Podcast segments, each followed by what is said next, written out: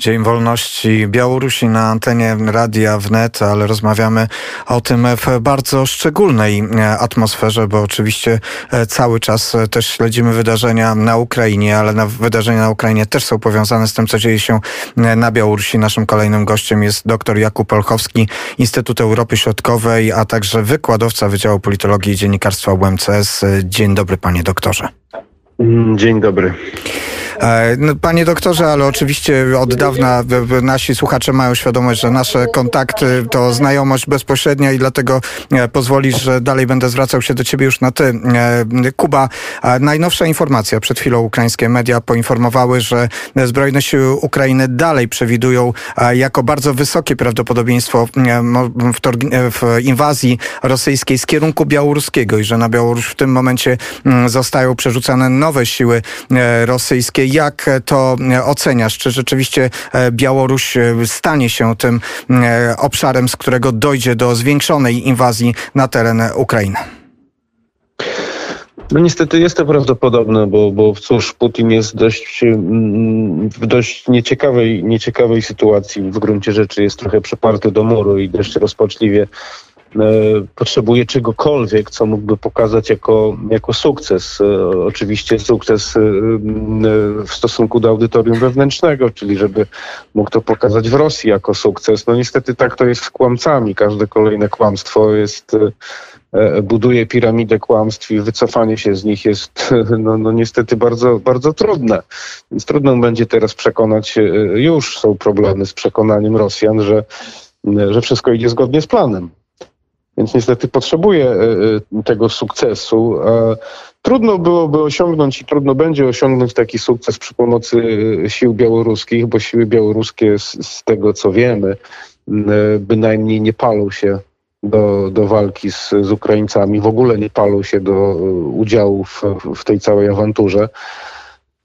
Zobaczymy, jak, jak rzeczywiście się zachowają. Zobaczymy też, kto będzie nimi dowodził, bo niekoniecznie muszą być to e, białoruscy oficerowie, a mogą być to po prostu, po prostu Rosjanie. No właśnie, bo to, to, że jest możliwe uderzenie z kierunku białoruskiego, nie do końca oznacza przecież, że muszą to zrobić e, Białorusini. Jak oceniasz kwestię możliwego poparcia Białorusinów dla takiej e, idei? No mówi się o tym, że te jednostki białoruskie raz, że nie są dobrze przygotowane do wojny, ale dwa, że rzeczywiście atmosfera, że to morale żołnierzy tak. białoruskich e, jest co najmniej problematyczne z punktu widzenia interesów rosyjskich no co najmniej problematyczne. Z, z, z, tego co wiemy, część kadry oficerskiej, nawet podoficerskiej, białoruskiej zupełnie nie ma ochoty na, na, na, takie, na takie awantury. E, z różnych powodów zresztą. E, z jednej strony Białorusini w ogóle, no a więc, więc także armia białoruska. Oni nie rozumieją, e, dlaczego mieliby się bić z Ukraińcami, o co mieliby się bić z Ukraińcami. Pamiętajmy też, że ta oficjalna białoruska propaganda sącząca, sącząca różne, róż, różny jad do uszu Białoruś, do oczu Białorusinów, jako wrogów przedstawia przede wszystkim Zachód, Polskę, Litwę, NATO i Stany Zjednoczone, a nie Ukrainę. W przeciwieństwie do propagandy rosyjskiej. E, więc tym bardziej e, Białorusini nie, nie, nie się palą do, do jakiejkolwiek wojny z, z Ukrainą.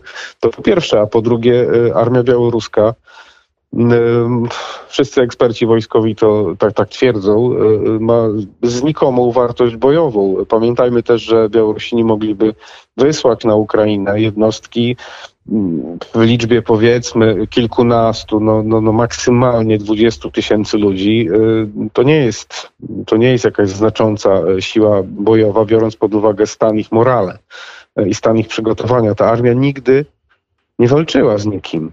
W przeciwieństwie do armii ukraińskiej, która, e, e, która jest ostrzelana e, i od wielu lat po prostu walczy czego zresztą dowiodła, e, dowiodła w konfrontacji z armią rosyjską. A na ile jest prawdopodobny scenariusz, że w momencie, kiedy Łukaszenka jednak zdecydowałby się na e, udział w tej interwencji na e, wojnie przeciwko Ukrainie, że miałby też problem wewnętrzny, że po prostu to, o czym dzisiaj rozmawiamy, ten Dzień Wolności, że jest jeszcze jednak pokład wśród tych, którzy zostali na Białorusi tego ducha oporu i że po prostu mogłoby dojść do wręcz powstania na Białorusi. Czy taki wariant jest prawdopodobny? Ja nie wiem, czy powstanie to jest naj, naj, najlepsze, najlepsze określenie, bo to, to jest jednak już e, słowo o, o, obarczone no, bardzo dużym ciężarem gatunkowym. Natomiast e, no, pamiętajmy, że e, to, to, to nie jest tak, że to ten zryw, który, który miał miejsce latem 2020 roku i, i później też, że on nagle zniknął, że, że zniknęło myślenie Białorusinów o, o wolności o świecie bez, i o Białorusi bez Łukaszenki to, to myślenie zostało po prostu brutalnie spacyfikowane i, we, i wepchnięte do więzienia. No, ale to nie znaczy, że zniknęło. E, I Łukaszenka doskonale sobie z tego zdaje sprawę, bo przecież e, to jego zwlekanie, ta, ta, ta, ta gra na czas i, i próby, i znowu pewne próby balansowania czy wchodzenia w tę rolę e, trochę w cudzysłowie mediatora między, wschodem, między Zachodem a Rosją, i to zbywanie w pewnym sensie Putina i to, to obiecywanie mu ciągle, że tak, tak, już, już za chwilę, już, już, już się przyłączamy do tej, e, do tej, do tej operacji wojskowej. E, no, to świadczy o tym, że on zdaje sobie sprawę z tego, że, e, że to, to, byłby, to byłby błąd z, z punktu widzenia jego E, trwania jego reżimu i trwania jego samego u, u władzy. I stąd, stąd też zwleka z, z, z podjęciem takiej decyzji o, o, o otwartym wsparciu Rosji w ataku na Ukrainę. E, popatrzyłem na Pawła e, Bobołowicza i tak... E, Miałem wrażenie, że chcesz mi zabrać pytanie. Oczywiście, jeżeli nie, nie to... chciałem, chciałem zadać pytanie tylko dotyczące Świetłany Ciechanouskiej, która jest w Warszawie, która wyjechała, która tak na dobrą sprawę taką tarczą ochronną jest dla Białorusinów na przyszłość, bo to Świetłana Ciechanouska mówi w imieniu narodu białoruskiego dla, dla wolnego świata, ale pytanie dotyczy tego, jak jest słuchana na Białorusi. Pani Swietłana Ciechanouska wystosowała apel do żołnierzy białoruskich, że nawet jeżeli przekroczą granicę ukraińską, żeby się natychmiast e, poddali. E, czy w ogóle ten głos e, opozycji białoruskiej, która jest w Polsce, na Litwie, była na Ukrainie, jest słuchany i słyszany na Białorusi? On jest i słuchany, i słyszany, ale no, no, musimy, no musimy się liczyć z tym. Musimy mieć świadomość tego, że to nie jest, to nie jest głos, który docierałby do, do, do, no, do większości Białorusinów, dlatego że Łukaszenka, jak, tak jak i Putin i, i każdy, każdy autorytarny y, władca, y, doskonale wie, że no, najważniejszy jest rząd, rząd umysłów, więc ta propaganda białoruska i blokada i cenzura informacyjna są, no, no robią swoje. Przekaz, czy to, czy to płynący z Polski za pośrednictwem naszych, naszych mediów, Bielsatu na przykład, czy te komunikaty te płynące od, od Switłany Cichanowskiej i tego środowiska opozycyjnego, one oczywiście docierają na Białoruś, ale no niestety w dość ograniczonym stopniu. Pan e, prezydent Ukrainy w czasie swojego wystąpienia przed parlamentem e, niemieckim mówił o murze. Nie dajmy wybudować tego muru na granicy e, Ukrainy z Unią Europejską. Apelował do Niemców o większe wsparcie.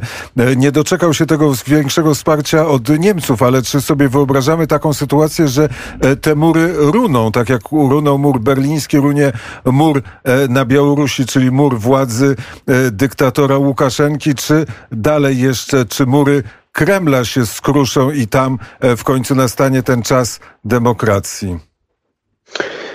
Tak, tak, mury runą, e, ale pamiętajmy ciąg dalszy tego, mm, tego wiersza właściwie. E, mury rosną, rosną. Zawsze, kiedy jedne mury padają, to inne jednocześnie rosną i, i, i to jest chyba odwieczna, odwieczna prawidłowość. Pewnie tak, pewnie te mury, mury padną, e, pewnie Łukaszenka też padnie. Właściwie on, ten jego proces jego upadania trwa już e, no, no, od 2020 roku i on zakończy się w, w ten proces no, pewnie upadkiem, z, zwyczajnym upadkiem tego, e, tego dyktatora. Ale to, to nie będzie takie proste. Nie, nie oczekujmy, że to, że to się szybko skończy, to, to wszystko. Natomiast no, no tak, tutaj, tutaj ma Pan jak najbardziej rację, że um, kluczowym problemem um, będzie nie morale Ukraińców i nie ich y, chęć do walki, bo, bo te, te chyba są nie, niewyczerpalne. E, Problemem będzie jak zwykle kwestia jedności Zachodu i kwestia wspólnego stanowiska e, e, Zachodu. Ale właśnie ta Na co, na co przede wszystkim liczy Putin, rzecz jasna.